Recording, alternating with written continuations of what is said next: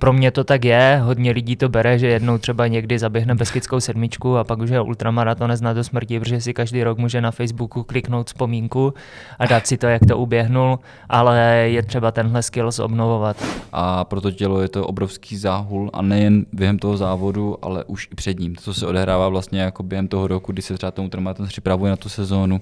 Ale ještě říkám, že ultramaraton je vlastně závod vězení a v pití, jo. A samozřejmě říct: uběhnul jsem ultramaraton, je taky krásná věc. Tak ahoj, tak vítáme všechny fanoušky na našem YouTubeovém kanálu Hodinky tři sta šedesát pět, po případě pokud posloucháte na streamovacích službách, tak na tři šest pět, psáno slovy, nikoli v čísli, jako říkáme vždycky.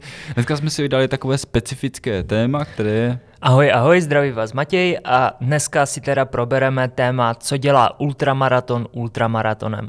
Asi už tak nějak z těch prvních podcastů, které jsme natočili my dva spolu, tak víte, že se budeme soustředit letos asi výhradně na ultra, nebo já jako každý rok, Dominik s tím teprve začíná. A proto si probereme, co dělá ultramaraton ultramaratonem, a asi bylo fajn říct, co to vlastně ultramaraton je. Chceš si to vzít? Tak ta poučka je vlastně jako jednodušší, než se může zdát, a to je, že ultramaraton je jakýkoliv závod delší než klasický maraton, tudíž čtyřicet dva celá dva, já bych teda tady napsal čtyřicet dva celá dva, ale pokud jsem byl, tak je to čtyřicet dva celá sto devadesát pět. sto procent mě věděl, že to řekneš, no ale kromě ohračení, ohraničení nějakých, nějakým číslem čtyřicet dva celá sto devadesát pět, ať to máme úplně exaktně přesné, tak to můžeme například ohraničit i časově, potom máme závody třeba na šest, dvanáct, dvacet čtyři hodin, čtyřicet osm hodin, pak se běhají i třeba šest sedm denní závody, no a nejdelší ultramaraton má pak tři tisíce sto mil, což je nějakých pět tisíc kilometrů, a ten se běhá v New Yorku okolo jednoho baráku, což si myslím, že musí být úplně šílené a nechápu to. Rekord, kdyby vás zajímalo, tak nejlepší čas je čtyřicet sedm dní, patnáct hodin, devatenáct minut a padesát šest sekund. Tyjo, tam musím dělat dlouhou dovolenou. No to, no, ty vole. to, to bych chtěl vidět, jestli by nás zaměstnavatel pustil. Na Šefe, jdu, jdu, na závod, jdu na závod, jasně, kolik potřebuješ volna, dva měsíce. A ono je to dokonce při tom, že oni mají povinné, povinný spánek, tuším šest hodin, takže... Mm-hmm. Takže no. Jako docela, docela jako šílenost. No. Tak to se nedivím, že mají povinný spánek no. šest hodin, protože uh, běhat čtyřicet sedm dní no, asi není úplně... Stejně jako běhat čtyřicet sedm dní, vole, kolem jednoho paneláku, to by tě asi zabilo. Kolem jednoho bloku paneláku. No, tak to by tě asi zabilo i tak, moje, kolem jednoho bloku. Já myslím, že to kolečko mělo nějaké tři kilometry, ne? Mm-hmm. Nebo kolik? To, to já přesně upřímně nevím, to ale... To vychází jako strašně hodně. No, kdyby, jste... I kdyby to bylo deset kilometrů, tak stejně je to fučílené běhat těch deset kilometrů, skoro čtyřicet sedm dní v kuse. Myslím, že to ve své knížce popisuje Scott Jurek, tak se můžete podívat na knížku Je zaběhej a tam to bude napsané všecko. Mimochodem, tomu se váže asi jako další věc, a to je, kdy si ultramaratonec může říkat ultramaratoncem, což vlastně zní dost podobně jako název našeho podcastu, ale je takové jako nepsané pravidlo, které asi řekne každý ultramaratonec, a to je, že ultramaratoncem se můžeš nazývat, pokud v daném roce uběhneš alespoň nějaký závod, který je ohraničený buď to časově, těch šest hodin a více, nebo vlastně vzdáleností, a to je těch čtyřicet dva celá sto devadesát pět, ať jsme akurátní, nahoru. Takže potom si můžete říkat ultramaratoncem, pokud tady tohle uběhnete. Jo, a pokud tady budou nějaké rypalové, čekám takového pana Nováka, že by řekl, že za čtyři hodiny se dá taky odběhnout padesát kilometrů, tak samozřejmě je to pravda a někomu to může trvat i kratší dobu uběhnout ten ultramaraton. Tak ale to jsme zase, to jsme zase ale to, tou vzdáleností. Samozřejmě. A já, já jsem to jenom tak jako čekal, víš co, tak už bych to řekl. Ale jinak s tím ultramaratoncem máš asi pravdu, pro mě to tak je, hodně lidí to bere, že jednou třeba někdy zaběhne Beskydskou sedmičku a pak už je ultramaratonec na do smrti, protože si každý rok může na Facebooku kliknout vzpomínku a dát si to, jak to uběhnul, ale je třeba tenhle skill obnovovat. To samé, jak já třeba říkám, že pokud máte nějaký kopec, který jste vyběhli, tak nemůžete říkat po dvou letech, že jste ho vyběhli, ale měli byste znovu jít a vyběhnout ho. Až potom si to obnovit, tu skills, když to tak řeknu. Ale jinak jako je to jiný pocit, když už to zaběhneš a pak si řekneš, jo, už, už je to prostě, i ten člověk se cítí jinak. Tak jo, tak se asi vrhneme na nějaké rozdělení toho ultramaratonu, protože se jako úplně vybízí. Tak víceméně, co máme, řekneme asi, asi v tak nějak za sebou a potom všechny můžeme nějak, řekněme, rozebrat, rozebrat podrobněji. Tak rozdělení teda takové, že máme samozřejmě trail, což znamená nějak, řekněme, horský terén a jiné. Potom máme silnici, tudíž asfalt, dráhu, tím myslíme atletický ovál. Potom máme třeba běžecký pás. No. A nebo poslední je, co se mi strašně líbí teďkom v covidu, tak je dvorek třeba na domě nebo dvorek u domu, protože poslední dobou, když byly vlastně různé karantény a takové, tak se po světě hodně rozjelo to, že lidi nemohli z baráku, tak začali třeba točit maraton v bytě, což dělal i Vlasta Dvořáček u nás v České republice, ale například Ryan Sandes, ten točil dokonce stomilovku, kterou měl prostě na dvorku a měl to dokonce přes svůj barák, že tam někde lezl po schodech nahoru, takže mm-hmm. tam otočil i nějaké převýšení. Takže ty můžou mít různé podoby vlastně ty, ty závody, jo. Vlastně je to o tom, jak si to, jak si to sami Přesně uh, tak. připravíte. A je to o tom i, jak to vlastně připraví pro vás ten pořadatel toho závodu a jaký má vlastně parametry ten daný závod.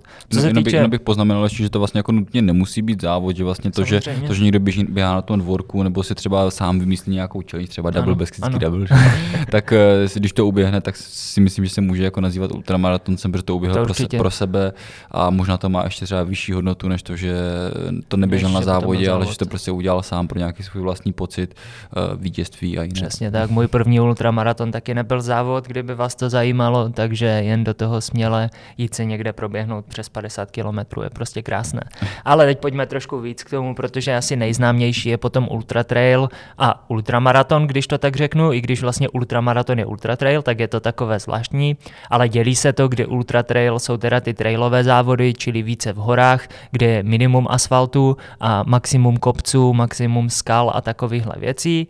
A potom silnice, samozřejmě většinu času rovinatý ultra trail, ultramaraton, mm-hmm. což znamená, že fakt někde třeba na silnici buď točíte kolečka, a nebo to vede z jednoho místa na druhým. Jsou potom takové specifické závody, které nikdo neví, jak moc zařadit, protože když si vezmeme třeba Spartathlon, který je většinu času po rovině mm-hmm. a potom tam je jeden výstup do dvou tisíc skoro, tak je to takový průser, ale furt se to řadí například pod ten ultramaraton. Mm-hmm. Tím se vybízí vlastně, ty si už popsal ten rozdíl mezi tím ultratrailem a ultramaratonem, tak samozřejmě pokud třeba vidíte nějaký závod, který má padesát pět kilometrů ultramaraton a potom vidíte ultratrailový závod, který má padesát pět kilometrů, tak to můžou být vlastně náročnosti jako úplně rozdílné závody, protože v tom ultratrailu samozřejmě tam jsou, jsou tam ty výškové metry, které tam prostě máme, je tam samozřejmě horší terén, takže samozřejmě je větší třeba šance, že se zraníte, samozřejmě musíte třeba zvedat více nohy, protože tam jsou ty kameny, musíte se prostě vyhýbat jakýmkoliv nerovnostem, dírám, kamení, čemukoliv, takže samozřejmě je to náročnější než právě třeba ten ultramaraton, který prostě běžíte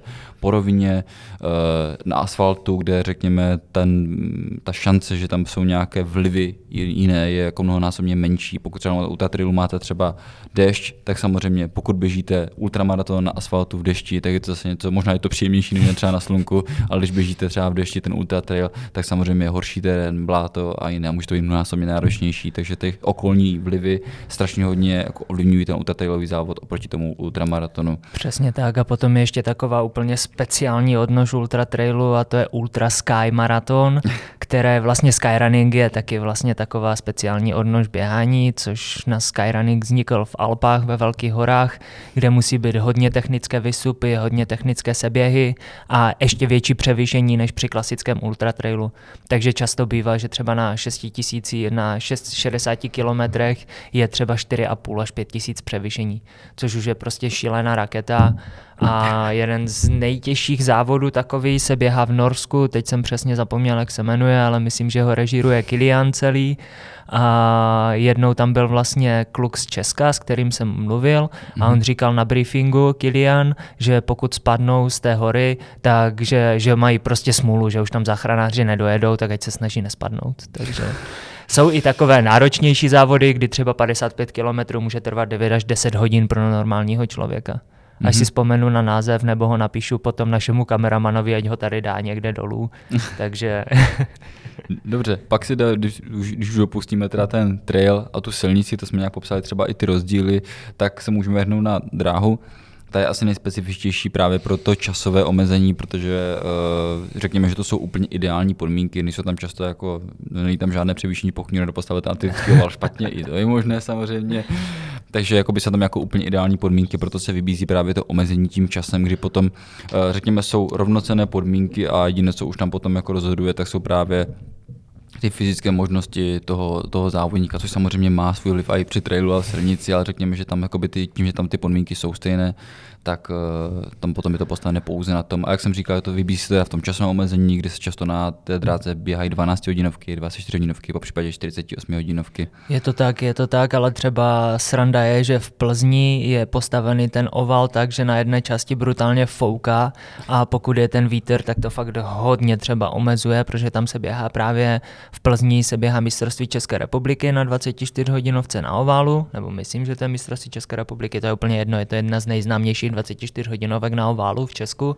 Mm-hmm. A musím říct, že tam je to fakt takové, že ty podmínky tam docela jako hodně ovlivňují i to počasí, ale jinak se tam běhá na dráze teda i stokilometrový závod, kde většinu času padají nejlepší, nejlepší výsledky.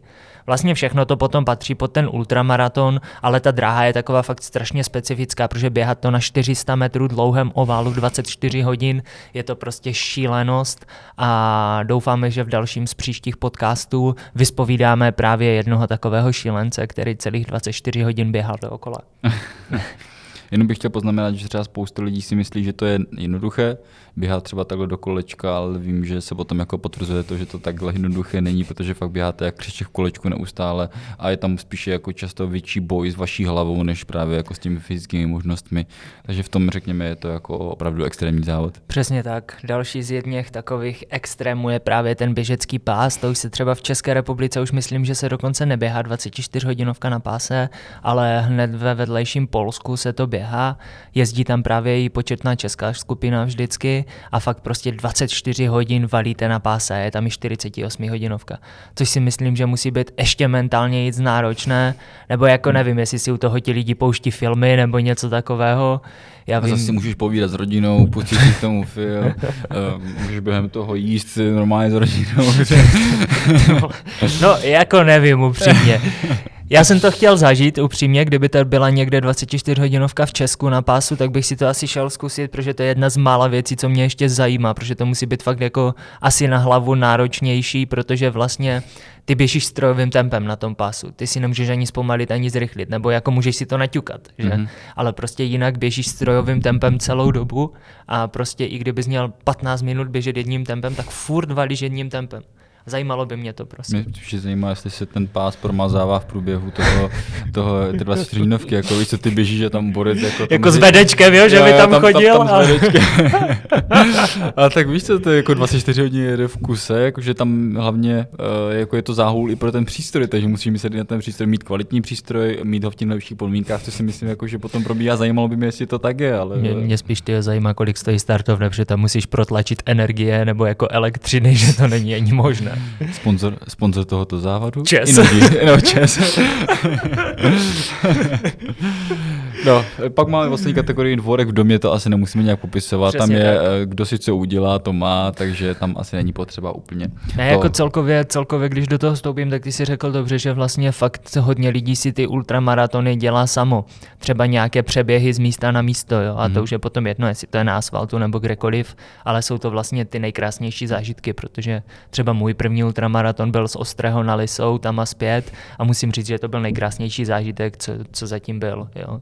I když to nejvíce bolelo, tak to bylo nejkrásnější. No asi to nebolelo nejvíc, ale, ale bylo to jeden z takových těch tak. zážitek. Nemusí být, nemusí být hezky, hlavně, že je silný. Tak to je hlavně povýšené tím, že to má tu nadnesenou hodnotu, že jsi to udělal jako fakt jenom ze svého nějakého osobního pocitu a ne prostě proto, abys měl nějaké body, abys měl nějaké umístění a nebo třeba nějakou cenu, prostě ty si to zabil, protože to máš rád a z té lásky jsi to prostě zabil. Přesně tak, to jsme ještě ani nevěděli, že budeme možná někdy závodit takhle vysoko, ale teďkom jsme celou dobu se o tom bavili, jak kdyby to byla taková sranda, prostě si vyběhneš, pobrnkáš tam třeba sto kiláků a, a prostě pohoda jazz, dáš si v cíli pivko, pizzu a jako na druhý den se jdeš vyklusat, jo, ale teď se dostaneme k tomu, proč je vlastně ultramaraton tak těžký sport, tak můžeš začít. Tak protože je to strašně dlouhé. Ne, tak víceméně uh, mi to často, nebo spíše Matěj to často říká, že ultramaraton je padesát procent hlavy, padesát procent té fyzických, těch fyzických možností. A protože je tak prostě těžký, tak samozřejmě je to strašně dlouhé. A pro to tělo je to obrovský záhul, a nejen během toho závodu, ale už i před ním. To, co se odehrává vlastně jako během toho roku, kdy se třeba ten ultramaraton připravuje na tu sezónu, tak je to prostě jako obrovské množství kilometrů, to tělo trpí, během toho závodu trpí obzvlášť, protože je ještě jakoby ve stresu, a samozřejmě tak proto je ten ultramaraton těžký, protože tam prostě máme tu obrovskou distanci, často obrovské převýšení, které nějakým způsobem jako překonává veškeré lidské možnosti. Když si to třeba řekneme příkladu, tak vlastně maraton vznikl tak, že běžel týpek čtyři sta dvacet dva kilometrů a na konci umřel. No a teď tady máme prostě jako borce, kteří běhají závody, které mají třeba uh, dvě stě padesát kilometrů, nebo třeba ultramaraton, ten Spartathlon má dvě stě padesát. dvě stě čtyřicet šest. dvě stě čtyřicet šest kilometrů, a prostě uh, jsou to jako fakt borci, kteří to běhají za neuvěřitelné časy, které se fakt jako překonají veškerá očekávání, které se řekněme biologie mohla mít před několika sty lety, nebo desítkami let možná. Takže rozhodně je to tím, jak je to náročné. Prostě. Je to tak, já to ještě jednou trošičku, trošičku zhodím, proč je to tak těžké, ale kromě toho, co říkal Dominik, že říkám, což teď už jsem zapomněl, paměť jak faridní rybka dneska, ale ještě říkám, že ultramaraton je vlastně závod vězení a v pití. Jo. Takže člověk musí mít zvládnuté úplně všecko, ale kromě toho je to vážně o tom, že když jste v krizi, když se dostanete do té krize, tak pak už jste jenom sami ze sebou a nejtěžší boj vlastně svádíte sami ze sebou v hlavě, protože si říkáte, proč se na to nevyseru, proč tady ještě jsem, proč mám vlastně pokračovat, a teď se dostáváte na to samotné dno sebe a vidíte, jestli tu energii ze sebe ještě vytáhnete, a nebo vlastně jestli skončíte a jestli nejste dostatečně mentálně silní. Takže za mě to má fakt ty aspekty, že v těch nejtěžších, síl, v nejtěžších chvílích poznáte vlastně sami sebe a vaše limity, protože někdo někoho něco píchne a řekne si, dobré, končím, není to prostě nic, a někdo prostě jde, jak například třeba Kilian si na hard rocku na sto milovce na dvacátém kilometru vyhodil rameno a pak s tím běžel až do cíle. Jo, prostě. Takže tam fakt záleží i na té mentální stránce toho člověka, jak moc je silný, a hlavně on se tam stoprocentně pozná při tom ultramaratonu. A někdo z toho právě jako může, může docela dost slušně ze, zešílet. Takže... Za mě je to fakt prostě těžký závod i jenom tím, že si to my sami děláme těžké v hlavě. Víceméně, pokud třeba někdo běží půlmaraton, třeba i ten maraton, tak třeba vůbec jako nemusí zažít nějaký ten pocit třeba té krize, ale právě jako během toho uh, ultramaratonu, kdy tam prostě člověk je třeba pět, deset, dvanáct, patnáct, dvacet čtyři, prostě i díl, prostě jako delší dobu, tak samozřejmě jakoby tam přichází neustále jako návaly těch krizí, kdy si říká, ty nestojí mi to za to, nevyseru se na to a podobně. A samozřejmě tady tomuto všemu musí čelit a překonat to, takže v tom je to asi to, to nejtěžší.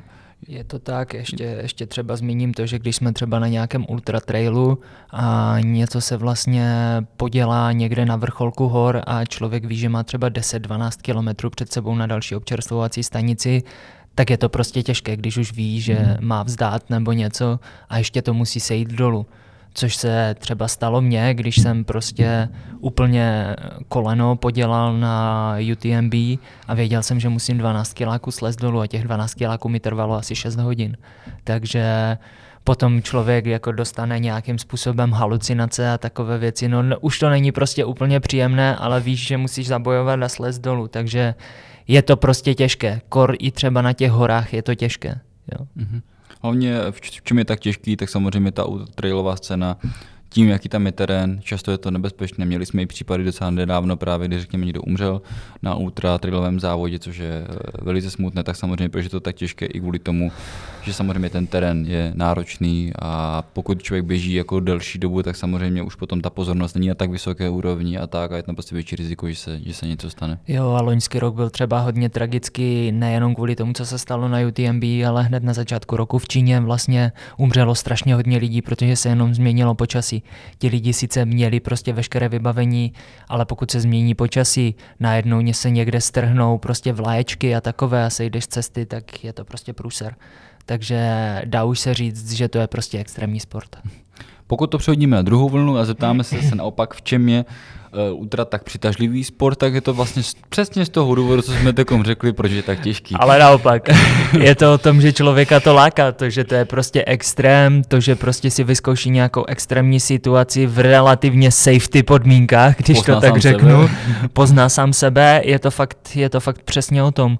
A já, když řeknu, proč je tak přitažlivý, tak mi právě proletí hlavou to, když třeba vylezete někde na kopec ve čtyři, v pět ráno a začne svítat a vy vidíte někde z vrcholku Alp prostě další vrcholy a řeknete si, jo, tady jsem v tuhle chvíli, netíží mě žádné bankovní účty, netíží mě práce, netíží mě manželka, netíží mě vůbec nic a jsem tady jenom já se sebou a užívám si tu přítomnou chvíli. A tohle je podle mě to nejkrásnější, co ten člověk může na tom ultra zažít. Ale je to i to překonání sama sebe. Člověk vyleze z krize a cítí se trojnásob silný. Takže a samozřejmě říct, uběhnul jsem ultramaraton, je taky krásná věc. Hlavně pak má člověk dobrý pocit, když doběhne něco, co se třeba nastavil, nějakou distanci a tak dále. Teď, teď může to být ten den, může to být den potom, může to být týdny, měsíce ano. a tak dále. Když se na to člověk vzpomene, tak je to furt vlastně jako krásné, jak se tam uh, lapotil.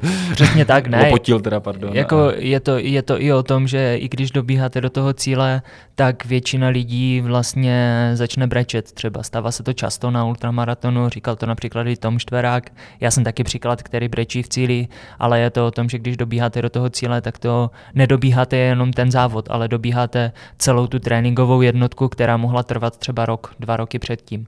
A vy si vlastně všecko nesete do toho cíle a všecko to v tom cíli spadne a vy to projevíte těma emocema. Takže... Jo, ale tady to, tady to, to jako není jenom pouze pro ultramaraton, to je... Ale pro, samozřejmě pro, pro maraton, pro cokoliv takového. I pro, i pro sto metrů. Přesně je, tak. Co, co se tam, řekněme, nadřeli jako ty ano, roky ano, předtím, jo. tak když těch sto metrů, sice to jako mnohonásobně jako kratší moment, ale, ale i tak ty emoce si myslím, jako, že jsou dost podobné, že prostě všechna ta práce teda zatím Přesně před, tak. předtím byla, ne zatím byla, ale předtím byla, tak se najednou jako zužitkovala. Ale mně se strašně líbí, jak to říkal teďkom Radek Brunner v jednom podcastu, že ten ultramaraton je v tomhle tom specifický, že když jsi třeba na maratonu a jsi elitní maratonec, tak elitní maratonec tam straví dvě hodiny, dvě patnáct a nemá moc čas přemýšlet. Ale ten ultramaratonec, který je tam dvacet čtyři hodin, tak je sám ze sebou dvacet čtyři hodin a má hmm. čas dvacet čtyři hodin nad tím přemýšlet. Proto si troufám tvrdit, že si tam nese trošičku víc do té, v té kebuli a proto tam jsou ty emoce vidět trošičku možná silnější. A hlavně někdo sám se sebou nedokáže ani být takovou dobu. Přesně tak, přesně tak. Proto je to tak náročné.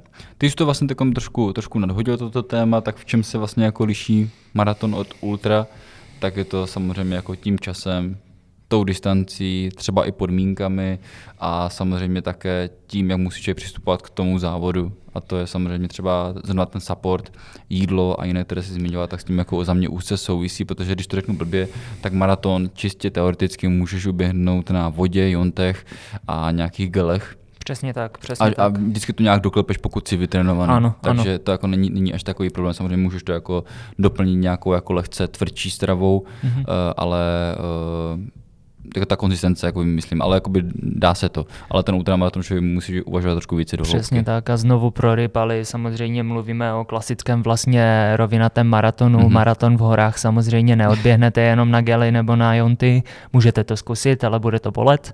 Takže pokud máte nějaký ultra sky maraton nebo cokoliv takového, tak samozřejmě je dobré jíst a může vám to taky zabrat docela dost dlouho. Takže se bavíme o klasickém maratonu, ale máš pravdu, je tam rozdíl. I, i v té přípravě je podle mě docela rozdíl, mm-hmm. protože ten klasický hobík na ten maraton může přijít a třeba půlku i maraton můžou zaběhnout z pár dny tréninku. sto dní na maraton samozřejmě všichni, všichni známe, že to pan Škorpil napsal tu knížku, jo, dá se připravit na... S Milošem Čermák. dá, se, dá se připravit za sto dní na maraton, na to ultra už to trvá podle mě trošku delší dobu. A měla by tam být ta příprava trošičku fyzicky náročnější než na ten maraton. Jo, jo, ale zase nepodotýkám, že se bavíme o rovinatém e, maratonu, ideálně na asfaltu, ne o, o maratonu v horách. Přesně tak. Ale víceméně je to právě ten přístup k tomu tréninku a přístup třeba k tomu stravování a jiné. Možná za tady to dostaneme velké hejty, ale... Jo, já si asi... taky myslím, že určitě jo, protože všichni maratonci se na nás teď seběhnou, ale, ale je to tak. pokud si maratonec neskusí něco dalšího, nějakou padesátku, šedesátku, tak vlastně neví, co zatím je. A pokud si ultramaratonec, který běžel jenom padesát, šedesát, neskusí potom nad stovkou, tak taky neví, co tam je vlastně. Jo. Takže ty hranice jsou takové, i kdy přichází vlastně krize, protože první krize na maratonu většinu času přichází na třicátém druhém kilometru, kde je takzvaná pověstná maratonská zeď, jo, a to můžeš překonat, ale další krize ti třeba přijde na padesátce a ta už je třeba trojnásob horší než ta na té třicet dvojce, jo. Ale jak říkal Víťa Kněžínek, pokud vám přijde krize, tak je to tím, že jste něco zadupali, takže jste buď špatně jedli, špatně pili, anebo špatně běželi. Tak už jsme to zase nakousli, v čem se liší přístup k tréninku, tak uh, samozřejmě jsou, jsou nějaká třeba asi nejčastě, nejčastější jako používaný tréninkový plán, který je, tak se vlastně podotkl to, že není potřeba běhat pouze a jen jakoby ty endurance, jakože ty vytrvalostní dlouhé trati, ale samozřejmě k tomu přistupovat i nějakou komplexní, třeba v rámci té rychlosti, laktátu a jiné, ale samozřejmě, kdybych to měl jako nějak generalizovat, tak čem se liší přístup k tréninku, tak je to samozřejmě jako těmi objemy. Víceméně platí takové jako zlaté pravidlo, že pokud trénujete na nějakou distanci, tak byste měli ulběhnout alespoň, jako neříkám, že to platí pro všechny, že byste měli běhat jako, pokud by trénujete na sto mílovku, tak jo, hodí se uběhat sto osmdesát kilometrů týdně, ale myslím si, že už je to potom trošku něco jiného, když se třeba připravujete na sedmdesátikilometrový závod, tak samozřejmě tam se potom jako vybízí naběhat aspoň těch sedmdesát a více kilometrů za ten týden. A samozřejmě toto je náročné hrozně pro tělo a hlavně to náročné i časově, protože musíte tam prostě napleskat ty kilometry, které prostě zaberou svůj určitý čas, takže ten, ten přístup k tomu tréninku je to prostě hodně náročné. A nebudu asi rozebírat úplně do hloubky, jako jaké jsou typy tréninku, nebo bych řekl, jaký je ten přístup k tomu tréninku. Určitě, jako já to taky jako trošku zgeneralizuju, ale čím víc hodin tam prostě naklapete v tom tréninku, tak tím snažší potom budete mít ten ultramaratonský závod. Co se týče toho, samozřejmě není dobré to úplně přetlačovat do úplně nějakých mezí, ale když teďkon třeba no, vyzdvihnu, přesně tak, ale když teďkon třeba vyzdvihnu ještě jednou Radka Brunnera, tak ten třeba před Spartatlonem běhal i šedesát sedmdesát kilometrové tréninky prostě v tempu Spartatlonu, aby se na to připravil. Já když hmm. jsem se připravoval na svoji první sto mílovku, tak jsem běhal v horách, teda sto mílovku, tak jsem běhal třeba padesátikilometrové tréninky v horách, abych se na to připravil. Je třeba i trošičku prostě simulovat tu trať, co vás tam může potkat, takže je fajn mít naběhané ty kilometry a ne stát od piva a říct si ujdu Beskydskou sedmičku například. Takže ten trénink tam by měl být a měl by být prostě náročný. Bohužel i ten čas, co tomu obětujete v tom tréninku, tak vlastně, ještě to takhle řeknu, ještě to řeknu trošičku jinak.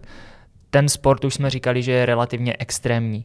A pokud je ten sport extrémní, tak vy se musíte připravit na to, ať tam jednoduše, prostě, jednoduše ať tam prostě neumřete. Musíte udělat všechno pro to, abyste byli připraveni i na to nejhorší, když se něco podělá, tak mít tu fyzičku, abyste to buď vytáhli z té špatné situace, nebo abyste aspoň došli dolů. Jo. Takže co se týče toho, tak třeba když to stáhnu k sobě, tak vím, že pokud mě vytáhnou teďkom na U T M B, tak udělám všechno pro to, abych tam jel stoprocentně připravený a věděl, že stoprocentně tu trať můžu odběhnout. Jinak tam nemá cenu jet vlastně na ten závod. Víceméně si můžeme jako dát takovou představu, že když někdo jde na sedmdesátikilometrový závod, tak by se měl cítit, že by třeba dokázal uběhnout i třeba o dvacet kilometrů ještě více, Přesně tak. třeba tu stovku nebo tak, tak, protože no. uh, musí mít člověk tu kapacitu počítat s tím, že něco může jít špatně a jiné. A to natrénování tam musí být. Já třeba osobně jako doporučuji třeba zkoušet ty kratší distance. Vím, že se to jako obecně e, mezi ultramaratonci nedělá, ale pokud třeba jdete na sedmdesátikilometrový závod, tak byste aspoň si měli být vědomi toho, že jste schopni uběhnout třeba maraton a jiné, že už jste se třeba vyzkoušeli a pak tam jít jako s nějakým pocitem, už jsem uběhl aspoň těch jako čtyřicet dva. Řekněme, trénoval jsem od té doby fakt hodně a měl bych být připravený ještě více, tudíž bych měl uběhnout třeba těch sedmdesát kilometrů. Ne, ono je to fajn si zkusit jakoby další běhy v tom tréninku, protože si tam člověk Člověk za vyzkouší vybavení, pokud je to trailový závod, tak může simulovat i to, že běhá s povinnou výbavou, ať ví, že bude mít na zádech třeba, já nevím, tři kilometrový, tři kilový bagel, jo, ať ví, že to je prostě nějaká tíha navíc a pobrnkat si nějakou další vzdálenost není špatné i z toho, že si vyzkoušíš jídlo a všechno takové, co ti sedí a takovéhle věci, protože pak přijdeš na závod, zjistíš, že máš strašnou chuť na třeba, já nevím, vole, banán se solí a ten budeš zvracet, jo, prostě a pak zjistíš, že ti sedí pomeranče, jo, takže mm. je fajn si to vyzkoušet dřív, dopředu a zjistit celer. si, co máš rád, prosím, nebo třeba celer, přesně tak.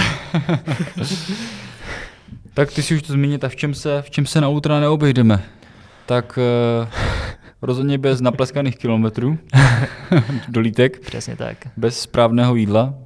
A myslím si, že neříkám, že je to asi jako pravidlem, ale rozhodně se to jako hodí, tak samozřejmě mít nějaké gely, které, které sedí, určitě, protože ta energie určitě je potřeba doplňovat, protože samozřejmě je to extrémní sport a je tam extrémní spotřeba toho paliva naš, našeho těla, takže je potřeba to nějak doplňovat, takže rozhodně tady tohle to víceméně nějaká výbava, pokud ty můžeš třeba zhrnout, co určitě potřebuješ? Tak ta výbava se vždycky liší na určitý závod. Vždycky na tom závodě je popsané, co máte mít sebou. Většinu času na těch méně náročných závodech to bývá třeba, že musíte mít sebou telefon a například jenom alufolii, jo, do které se při nejhorším zabalíte, ale třeba na ultra velkých závodech musíte mít sebou náhradní bundu, náhradní kalhoty, náhradní druhou vrstvu, čepici, rukavice a takové. Poslední dobou ještě, což jsem rád, už se dělají takové víc ekologické závody, což znamená, že se nedělají plastové kelímky, ale nosíte si vlastně svůj přenosný kelímek na občerstvovačky a do toho dostáváte nalito. Takže většinu času už bývá povinný i ten kelímek na takovéhle akce